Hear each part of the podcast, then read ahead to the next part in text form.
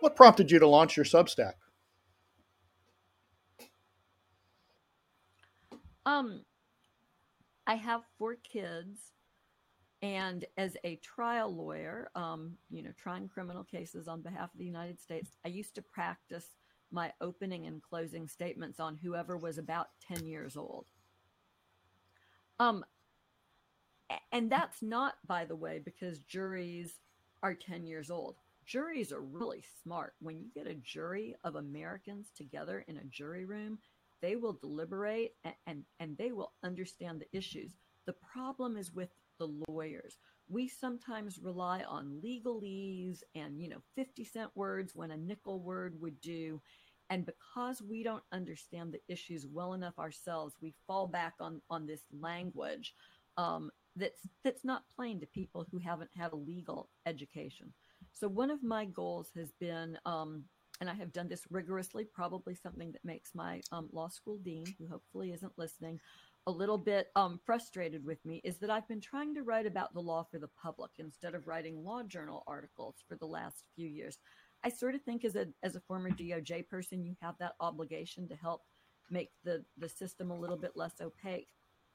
So I try to write really clearly. I try to eschew legalese. Um, and that's really, Substack is a great vehicle for that. Substack is a test of whether you can explain what's happening in the legal system to regular folks who may not have a legal background, although a bunch of my readers do. And, so I constantly, my, my, you know, you'll see this on Substack, right? My readers will leave a lot of comments every time I post. And so I'll know when I've explained things properly, when I need to do a better job and we have a very sort of an interactive sort of thing going where we can talk about the issues. It really helps me do a better job of explaining what's mm. happening to people.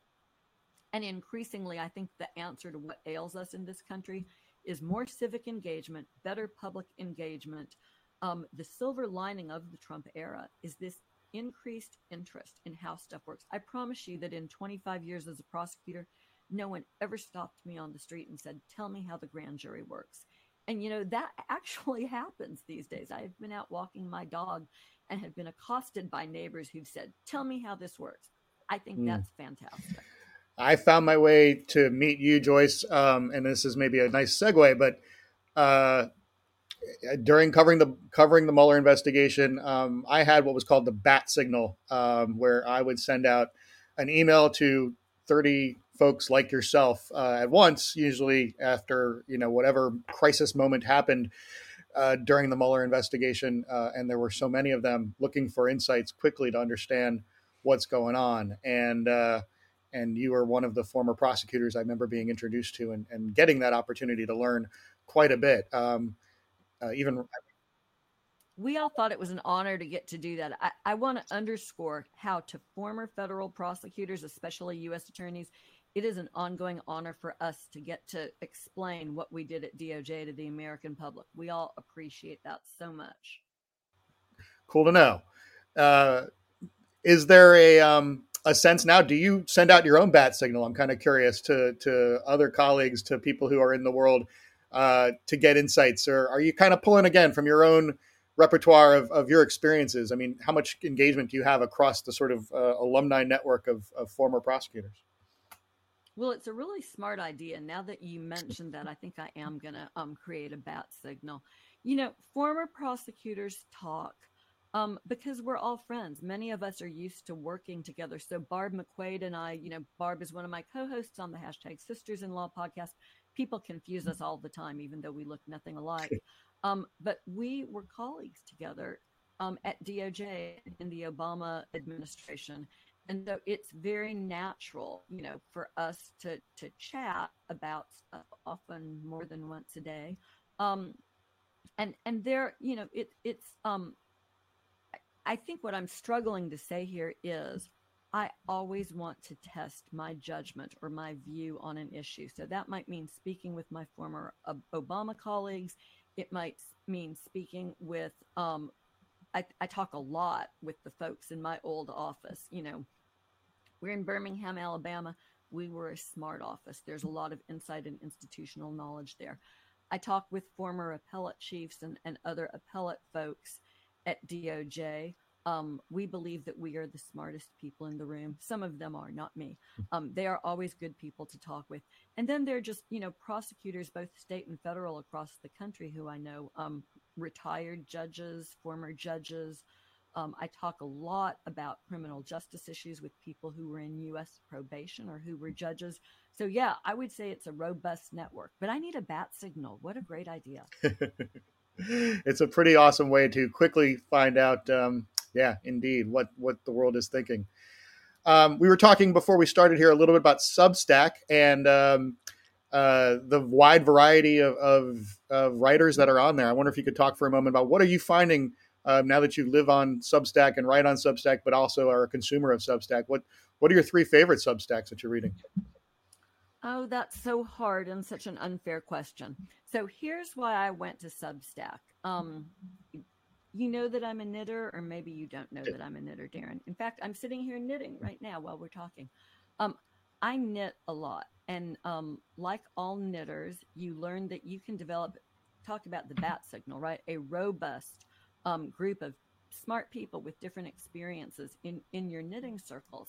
And so, one of my knitting girlfriends is E. Jean Carroll, who writes a fabulous Substack. E. Jean Carroll, of course, is the former Elle Advice columnist who, in her book, um, details um, the story of her rape by former President Donald Trump and then gets fired and starts a Substack and now has a case that's going to trial in April, a defamation case against Trump.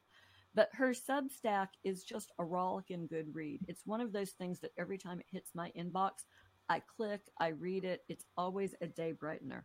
I read a lot of very serious Substacks too. You know, the conversation you and I were having is how Substack, in many ways, has become like a newspaper, right? It's a newspaper that you pick yourself.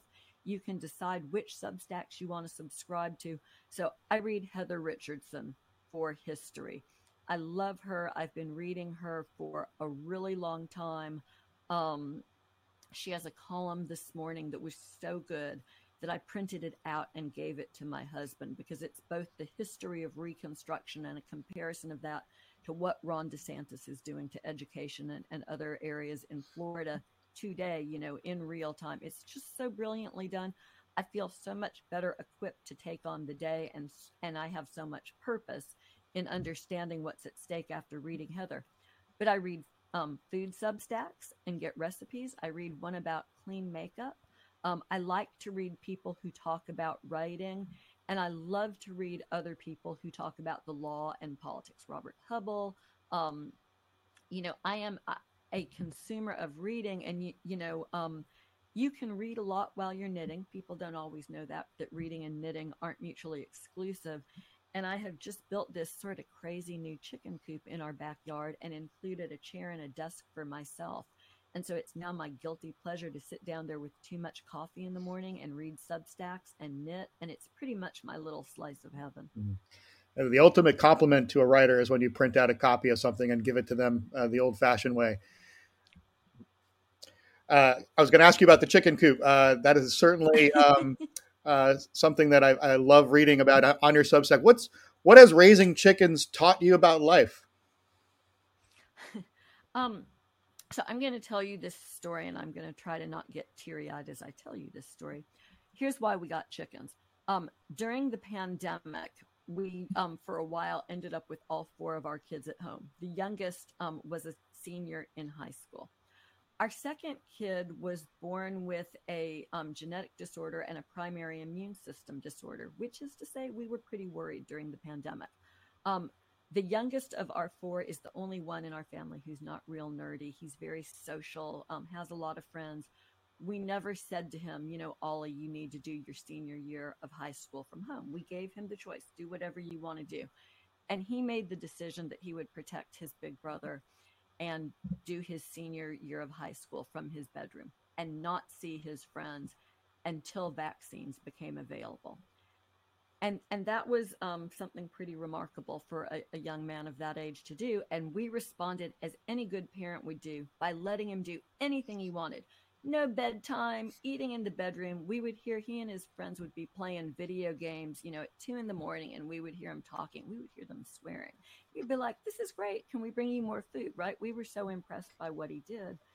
And early in the pandemic, I think in maybe late March, he said, I'd like to have chickens. So we got chickens. Um, Ollie is now a sophomore in college, and I have 10 chickens sitting in my backyard in a beautiful coop because, you know, they're really pretty wonderful. Um, I mean, they're just wonderful. You don't think of chickens as having personality, and, and, there's just something about hanging out with them that's really good for your mental health. Interestingly, so I was just sort of under the weather for about a week, and our second kid gets stuck being the guy who goes out at six in the morning to feed the chickens and clean out the coop. And a couple of days in, he said, You know, I don't really mind doing it, mom. It's really fun. It's nice that you go out in the morning. It's quiet. There's bird song. It's just really a wonderful thing to get to do. Hmm. Not everybody is like my husband who will sit down there and let the chickens watch. He he watches TikTok with one of our chickens. She gets on his lap and she and it's like crazy. She watches them. Um, but they've been really, really great. And, and, I know now I sound like the crazy chicken lady, and, and maybe I am, but they're lovely. And it's always good to be able to have eggs for your neighbors. Absolutely. Thanks for sharing that story. Let me ask you um, I ask every guest this question. I'm just curious on a scale of one to 10, uh, in terms of the name of the show, I should add, is the, the Love Journalism Show. Um, and I've gotten a lot of different uh, numbers and responses here. But on a scale of one to 10, 10 being you're absolutely in love with uh, journalism and ready to, to run off and elope, and one being you're ready for a, divorce and running far away. But where would you say you are in terms of your views on, on American journalism right now and the state of it? Uh, and, and how would you rank it and why? It's a loaded question, right? I am a 10 on good journalism, on good journalism with journalistic journalistic ethics and journalistic standards. Um, it's tough to be upbeat about the state of journalism in America with the loss of local newspapers. It's something that I feel acutely. We used to have two dailies in Birmingham. We now have something online called AL.com with some great writers, but they don't have the resources to do, for instance, the investigative journalism that I relied on as a prosecutor, right? Often the journalists were ahead of us. Um, journalism really is a foundational democratic institution, and we suffer without it. That's why I think Substack is a great thing and, and something that I'm looking forward to that I think other communities have. We don't necessarily have it yet in Alabama is a robust local journalistic um, posture mm. on Substack. Mm. So I'm that to say I'm hopeful, I'm optimistic, I'm worried about what we've lost. The news that's coming to light in the Dominion voting machines case about what Fox News hosts were willing to do, this notion that they willingly, knowingly told their viewers things that they knew weren't true uh, uh about perpetrating Trump's big lie because they were concerned about how much money they were, were making.